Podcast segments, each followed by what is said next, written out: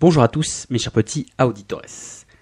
Alors, dans l'épisode d'aujourd'hui, en fait, c'est l'épisode qui est la suite directe de l'épisode de la semaine dernière. Donc, si vous l'avez pas encore écouté, je vous conseille fortement d'aller écouter l'épisode 72. Sinon, c'est clair, vous allez absolument rien comprendre. Du coup, maintenant, vu qu'on n'est plus qu'entre initiés, bonjour à tous et bienvenue dans ce 73e épisode d'Electron Penseur.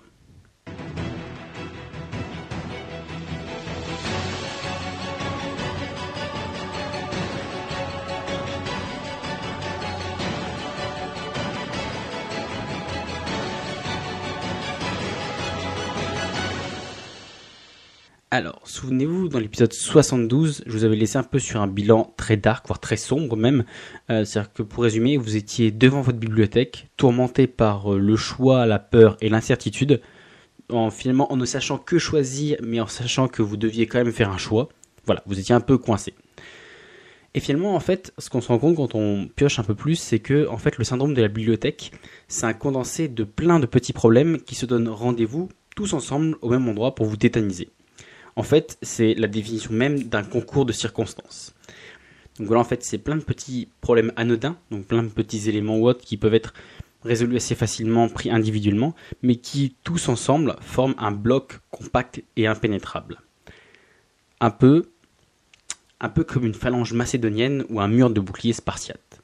Alors du coup, là, vous pourriez vous demander, bah, finalement, comment venir à bout d'un adversaire aussi impénétrable et intouchable?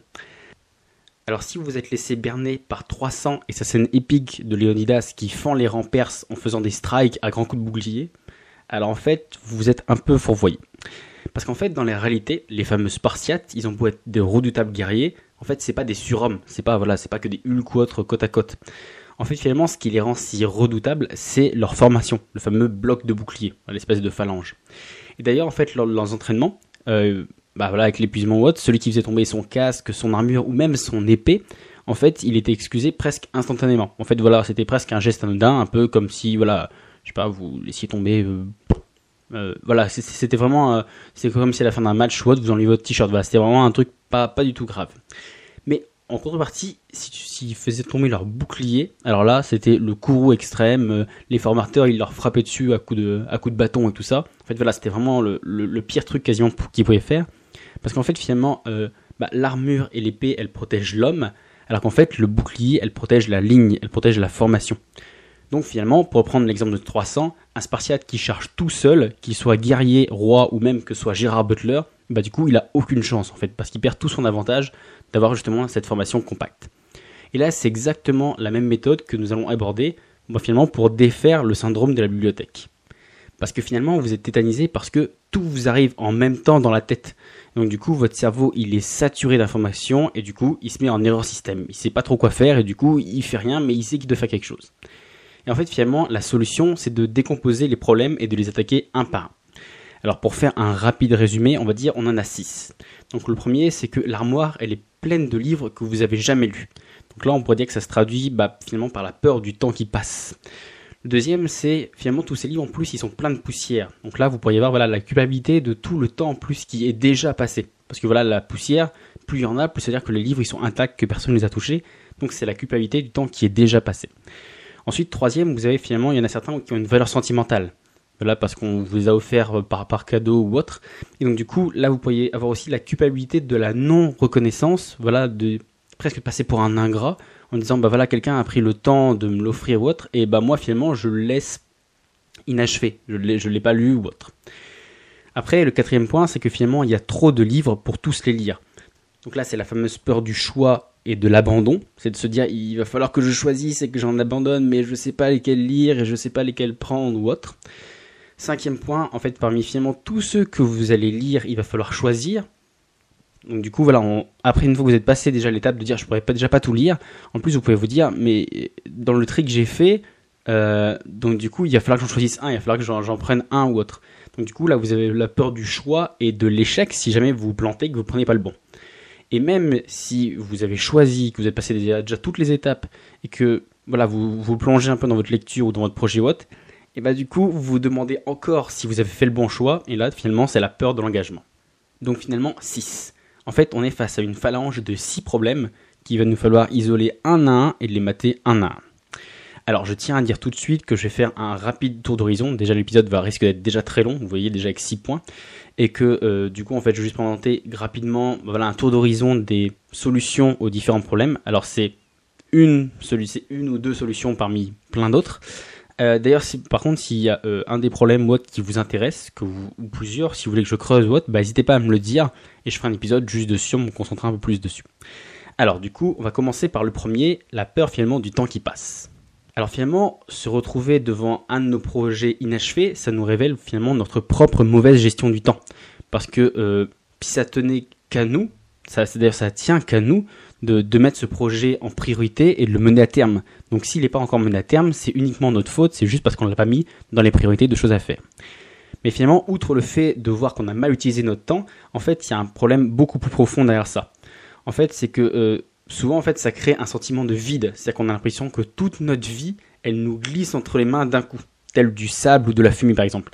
Finalement, plus que juste le fait de se dire ouais ok j'ai pas tellement géré mon temps jusque là, en fait on a vraiment souvent l'impression d'une perte totale de contrôle sur notre vie. On perd pied en disant mais euh, finalement si j'ai pas le temps de faire ça, puis j'ai pas le temps de faire ça ou autre, et voilà il y a un peu tout qui s'effondre, c'est un peu la descente aux enfers.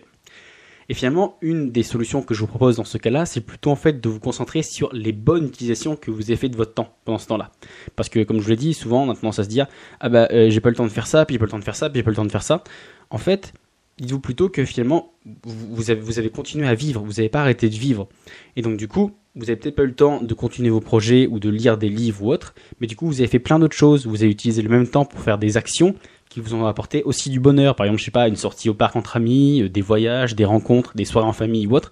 Voilà, vous avez fait plein d'autres actions qui finalement vous ont rendu heureux. Donc du coup, voilà, arrêtez de vous flageller et dites-vous que que du coup, bah voilà, en fait, vous avez continué à vivre et vous avez fait d'autres choses qui vous ont aussi rendu heureux. Alors attention, ici, le but c'est pas non plus de vous donner un alibi pour continuer d'ignorer la bibliothèque, mais en fait, c'est juste de vous déculpabiliser de votre utilisation du temps.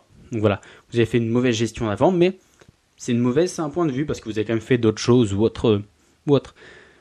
Donc du coup, vous n'avez peut-être pas avancé sur vos projets autant que vous le souhaiteriez, mais donc du coup, vous n'avez pas arrêté de vivre pour autant. Donc du coup, regardez plutôt le verre à moitié plein. En gros, oui, vous auriez pu lire tous les livres, mais à ce moment-là, du coup, vous auriez renoncé à toutes les expériences que vous avez vécues à la place. Et puis, entre nous, même si les livres, ça représente toute la connaissance du monde, vous aurez quand même besoin bah, d'expériences extérieures, de rencontres, d'aventures. Voilà, faut quand même qu'il y ait ça dans une vie. Parce qu'à la rigueur, personne, je dis bien personne, n'a envie d'être la vieille aigrie du CDI, qui vit que avec ses livres et qui voilà, est devenu presque asocial. Donc du coup, regardez plutôt le verre à moitié plein et bah, dites-vous, voilà, regardez toutes les bonnes actions que finalement vous avez fait à côté et des trucs qui vous ont rendu heureux. Voilà donc du coup pour le premier problème.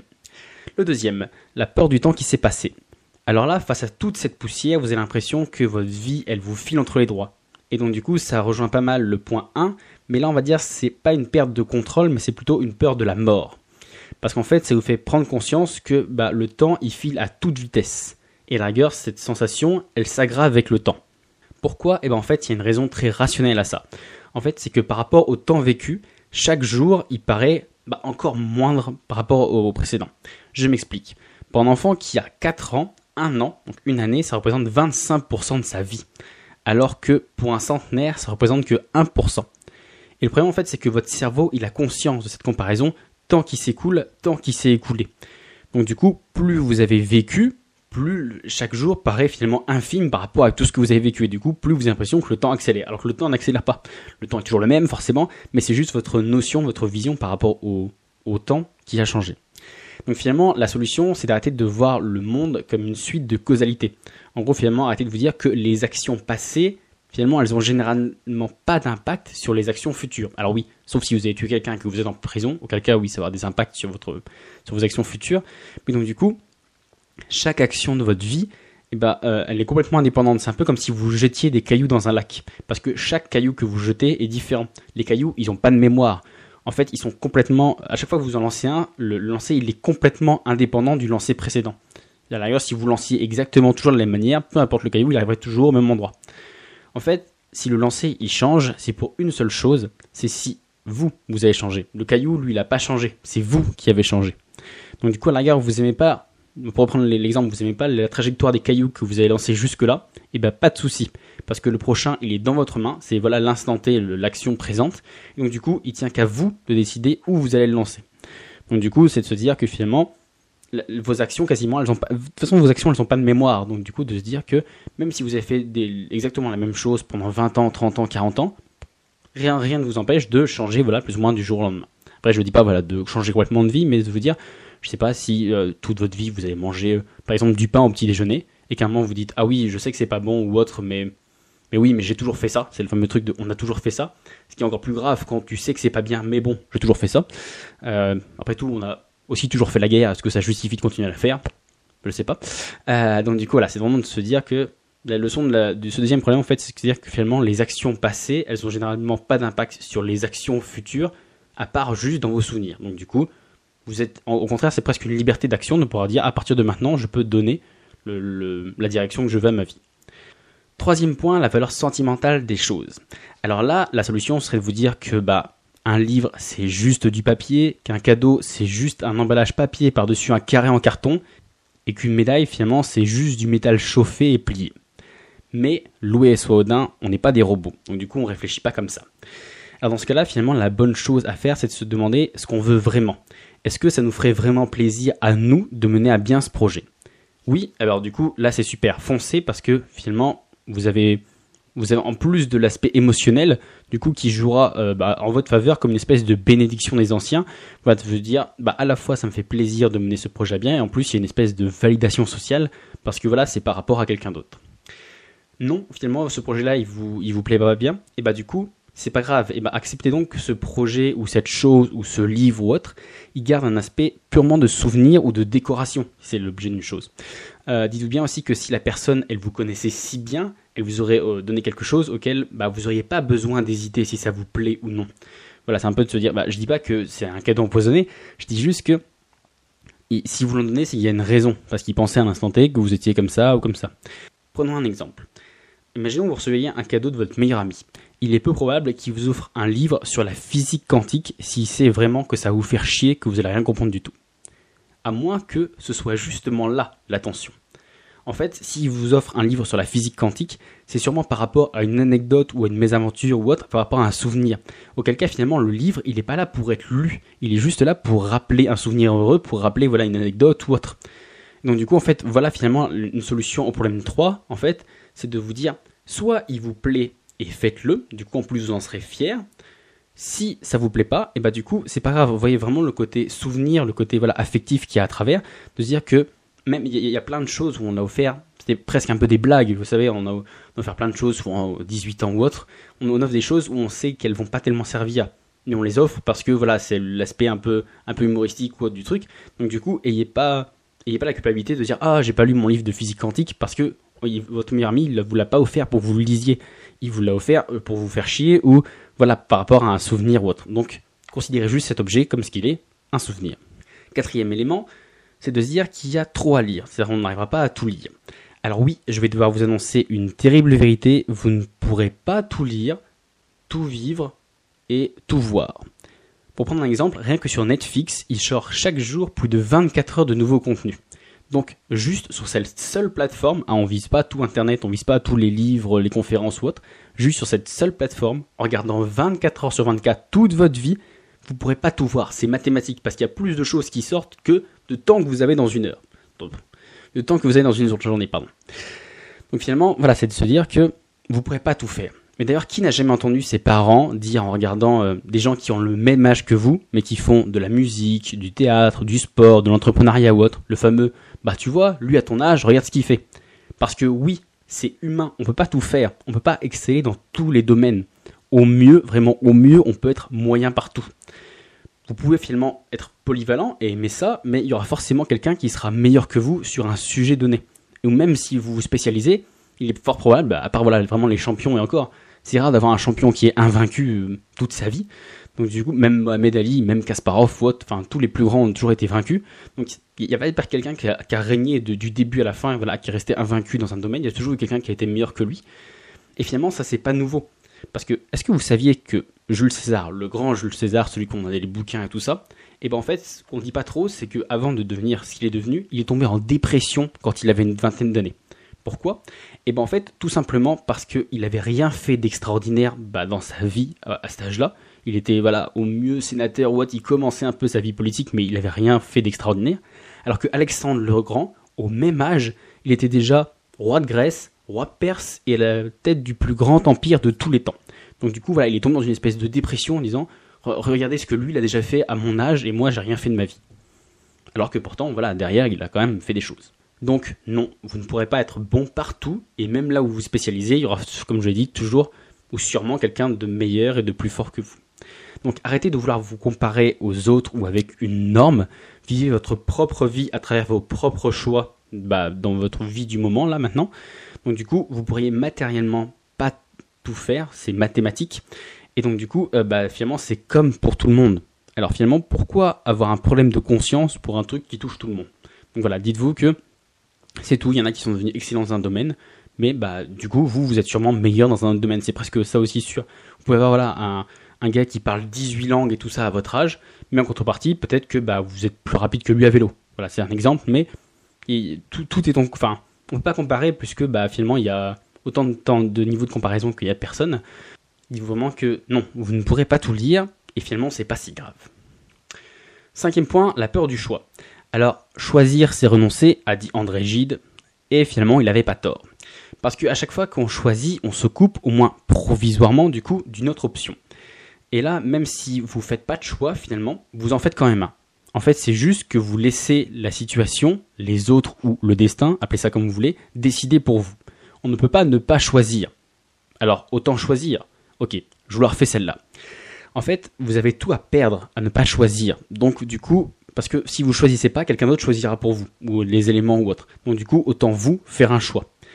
Maintenant, quand on choisit, si vous pouvez en fait essayer de vous projeter dans le futur pour voir, en estimant celui qui aura la meilleure répercussion.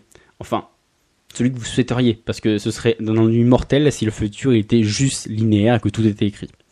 Vous y arrivez pas? Ok, c'est normal, souvent c'est un peu dur d'arriver à se projeter. Et ben en fait, on va essayer de faire un choix sur le présent. Mais sur le présent, c'est toujours aussi compliqué. Ok, bah du coup, on va essayer de réduire ce choix à deux options. Alors ça, souvent on y arrive parce qu'entre deux options, c'est bah, souvent on, hésite, rarement entre 10 ou 12 options, souvent c'est voilà entre entre deux ou trois. Alors essayez de le réduire à deux. Alors maintenant, je vais vous enseigner une technique qui marche, que j'ai déjà essayé, mais que j'ai appris dans un film de Noël. Alors oui, je sais, j'ai un petit peu honte de dire euh, la source, mais bon, c'est comme ça. Alors du coup, prenez une pièce et attribuez une action à chaque face. Voilà. Alors du coup, là, on va pas se laisser la facilité et laisser le hasard choisir en lançant la pièce. Là, finalement, on parle de choix. Alors en fait, vous allez lancer la pièce en l'air et l'attraper au vol. Parce que inconsciemment, lorsque la pièce est en l'air, de manière intuitive et dans 100% des cas, vous souhaitez qu'elle tombe d'un côté. C'est obligé. Votre cerveau, lui, il a choisi. En fait, l'important ici, c'est pas de savoir de quel côté tombe la pièce. Au contraire, il faut l'arrêter avant parce qu'il ne faut pas que ça influence votre résultat. En fait, l'important, c'est de se dire, pendant qu'elle est en l'air, de quel côté vous souhaiteriez secrètement qu'elle tombe. Voilà, en fait, au moment où vous la lancez, par exemple, vous avez pile ou face sur deux choix, au moment où elle est en l'air, inconsciemment, vous allez, presque vous surprendre vous-même, vous souhaitez qu'elle tombe d'un côté ou de l'autre. C'est obligé, votre, cerveau, lui, il, est obligé de faire un choix entre deux choses, il ne peut pas rester dans l'incertitude. C'est pas le chat de Schrödinger, il faut qu'il choisisse. donc du coup, pendant qu'il est en l'air, vous arrêtez la pièce, et donc du coup, là, à cet, à cet instant T, vous faites une espèce de photo de votre cerveau, donc du coup, là, lui, va vous dire, ok, choisis ça ou choisis ça. Donc du coup, voilà quelques petites techniques pour vous aider à faire des choix sans imploser. Et enfin, dernier point, la peur de l'engagement. Parce que maintenant que vous êtes décidé, résolu, sans tenir compte du passé ou de votre incompétence, vous allez faire un choix. Mais peut-être que ce choix, il n'a pas encore balayé tous les doutes. Donc du coup, vous pourriez être en ce moment même en train d'utiliser ce précieux temps autrement finalement. Pourquoi vous faites ça alors que vous pouvez faire autre chose? Voilà, vous avez encore ce doute. Et finalement, en fait, ce dilemme, il vient bah, finalement que, du fait que vous hésitez encore. Vous essayez de vous convaincre que c'est le bon choix. Et qu'est-ce que nous a enseigné Yoda à partir des, essais et des choix? Très bien, je vais essayer. Non, n'essaie pas. Fais-le. Ou ne le fais pas. Mais il n'y a pas d'essai. Du coup, vous devez donc être convaincu de ce que vous allez faire. Et pour cela, on va faire un petit exercice. Plongez-vous à fond dedans pendant 25, ouais, 20-25 minutes. Pas de distraction, pas de téléphone, rien. Du coup, vous allez voir que, bah, en fait, vous allez vous forcer votre cerveau à vous concentrer sur cette voie. Et finalement, vous voyez ça comme une phase de test, parce que même si en étant à fond dedans, pendant voilà une petite demi-heure, vous ressentez ni excitation, ni changement, ni émotion, ni rien, absolument rien, rien d'autre que des doutes et de vous demander bah, finalement ce que vous faites là, donc ce que vous faites là, ça peut être aussi bien dans un livre comme dans une activité ou autre, et bah vous êtes fixé. En fait, dites-vous que vous avez précieusement utilisé votre temps, vous l'avez pas gâché, vous l'avez pas gâché dans une mauvaise action inutile. Vous l'avez en fait bien utilisé précieusement, bah finalement juste pour vous enlever une hypothèse. Après tout, au Cluedo, les coups qui vous font le plus avancer, c'est ceux où la personne que vous interrogez, elle a rien. Parce que du coup, à ce moment-là, vous pourriez dire que vous avez perdu un coup en vous trompant, parce que vous lui avez demandé, voilà, euh, c'est une arme, une, une personne et un lieu. Donc du coup, vous pourriez vous dire, voilà, que vous avez perdu un coup en faisant ça. Mais non, en fait, si vous êtes trompé et qu'elle a rien des trois, vous venez pas de perdre un coup, vous venez d'en gagner trois. Et pour finalement, pour ceux qui pourraient me dire, ouais, mais il faut quand même s'accrocher au projet, que la réussite c'est un long chemin, qui vont parler de résilience ou de grit ou autre, et ben en fait, accordons-nous bien là. Je vous donne juste un conseil et pas une doctrine déjà. Et en fait, finalement, je vous dis pas d'abandonner tout de suite. Je vous dis pas de vous tester un truc, ça marche pas, pouf, arrêtez-vous là. En fait, je vous dis juste que si le chemin en lui-même, il vous apporte aucune sensation, eh ben, il y a peut-être un autre chemin pour arriver exactement au même succès. Par exemple, j'ai n'importe quoi, vous voulez être en forme, mais la musculation, ça vous convient vraiment pas. Voilà, c'est, dur et ça, vous n'arrivez pas le regard des autres, il y a plein de choses, vous n'arrivez pas à faire ça. Et ben, c'est pas grave, il y a d'autres sports, vous pouvez faire de la natation, de la course, euh, du poney, enfin plein de choses qui vont quand même vous maintenir en forme. Donc, vous allez atteindre le même objectif, mais avec un chemin détourné. Pour donner un exemple, par exemple, euh, moi, bah, je pense comme tout le monde, j'aimerais voilà être riche, avoir une belle voiture, une petite Tesla, ça j'y tiens. Euh, donc du coup voilà, donc à la rigueur, je pourrais devenir, bah, finalement, je pourrais être riche en, en devenant banquier. Mais en fait, passer ma vie derrière des chiffres, c'est pas le chemin que je veux emprunter pour atteindre cette réussite. Donc finalement, arrêtez de culpabiliser parce que bah, même si cette voie elle vous correspond pas, et eh bah c'est pas grave, il y a d'autres chemins qui mènent au même résultat. Arrêtez d'essayer de vous flageller en disant voilà, je n'arriverai pas. Il y a plein d'autres il y a plein d'autres moyens d'y arriver. Même les livres où voilà, il y a quelques années ou quelques centaines d'années, il y avait vraiment que les livres pour l'avoir. Maintenant, il y a des audios, il y a des adaptations au cinéma, il y a des espèces de conférences ou autres. Donc, même les livres, si vous pourriez même dire à la base, voilà, j'aimerais bien lire ce livre-là, mais j'arrive pas à lire des livres. C'est pas grave, il y a d'autres moyens quand même d'avoir le même contenu, d'arriver au même résultat, mais avec un chemin détourné. Alors finalement, voilà comment briser la phalange compacte du syndrome de la bibliothèque. Là, ça va faire un, petit 25 minutes. Alors pour rappel bilans, donc l'armoire, elle est pleine de livres que vous avez jamais lus. Donc du coup, voilà que la fameuse peur du temps qui passe. Et ben en fait, dites-vous que vous avez bien utilisé votre temps autrement, que vous avez vécu d'autres choses que vous n'auriez pas vécu avec ce projet. Donc du coup, vous n'avez pas gâché votre temps, vous l'avez utilisé autrement. Vous dites après, oui, les livres sont pleins de poussière, tout ça, la culpabilité du temps, qui, du temps qui passe. En fait, finalement, les actions passées, elles ont souvent pas d'impact sur celles présentes et futures. Donc du coup, c'est à vous, en fait, c'est une espèce, chaque instant est un peu voilà un croisement des, voies. Ben, finalement, c'est à vous en fait de choisir la voie ou le chemin que vous voulez prendre à partir d'aujourd'hui. Ça n'a rien à voir par rapport à tout ce que vous avez fait jusqu'à présent. Ensuite, de se dire que certaines actions, elles ont une valeur sentimentale. Donc là, finalement, la culpabilité de se dire, bah voilà, de pas rendre l'appareil. En fait, finalement, c'est de prolonger le projet si ça vous fait vraiment envie, et si ça vous fait pas envie, bah, finalement juste de garder voilà la valeur sentimentale, la valeur de souvenir que vous rappelle cet objet ou ce projet. Ensuite, quatrième point, si on a si on a trop de livres à lire, trop de choses à faire. Donc du coup, voilà, c'est la peur du choix ou autre. En fait, finalement, comme on l'a dit, dites-vous que bah, personne ne peut être bon partout. Que personne, donc du coup, vous non plus, vous ne pourrez pas l'être. Alors choisissez bah, là où vous voulez vous développer, vous voulez vous spécialiser ou autre. Et finalement, voilà, se spécialiser ou se diversifier, eh ben, il n'y a pas de meilleur choix, c'est aussi bien l'un que l'autre. Voilà, donc arrêtez de culpabiliser, explorez ce que vous voulez explorer. Cinquième point, en fait, finalement, parmi tous ceux que vous avez lus, que vous voulez lire, pardon, il va falloir choisir. Donc là, c'est la fameuse peur du choix et de l'échec de la mauvaise foi. Donc finalement, mettez, essayez de mettre en place des petits rituels, des petites aides pour vous aider à faire des petits choix plutôt qu'une espèce de grosse coupe drastique qui est souvent plus dure à encaisser. Et sixième point, en fait, si même en ayant choisi, vous continuez à vous demander si vous avez fait le bon choix, et eh ben en fait, essayez de tester la voie que vous avez choisie, donc testez-la un petit moment quand même, et si elle vous plaît pas, et eh ben changez sans culpabiliser, parce que vous venez d'écarter une hypothèse, ça veut pas dire que vous abandonnez l'objectif, ça veut juste dire que vous choisissez un autre chemin pour arriver à la même destination. Voilà, donc du coup, c'était un long épisode, quoique ça va, j'ai réussi à bien m'en sortir. Euh, donc un long épisode conseil sur bah, du coup les solutions à opposer au syndrome de la bibliothèque. Alors, euh, vous aurez compris que la bibliothèque, c'est une image, c'est une métaphore, vous pouvez y mettre ce que vous voulez à la place euh, des livres. Voilà, c'est vraiment, si, si vous avez pas lu entre les lignes, c'est un peu ça en fait, c'est de se dire, là c'est sous l'image d'une bibliothèque avec des livres, mais ça peut être sous plein d'autres exemples ou autres. Euh, donc du coup, ouais, désolé un peu pour la longueur, mais je voulais traiter en fait le sujet en profondeur et je me suis dit que bah, couper au milieu, ça aurait, fait perdre de la cohérence. Euh, alors encore une fois, si euh, l'un des six sujets que j'ai développés là vous intéresse, si vous voudriez que je le creuse, n'hésitez pas à me le faire savoir dans le premier lien sous l'épisode, donc c'est celui de la page Facebook, vous m'envoyez un petit message, il n'y a pas de souci.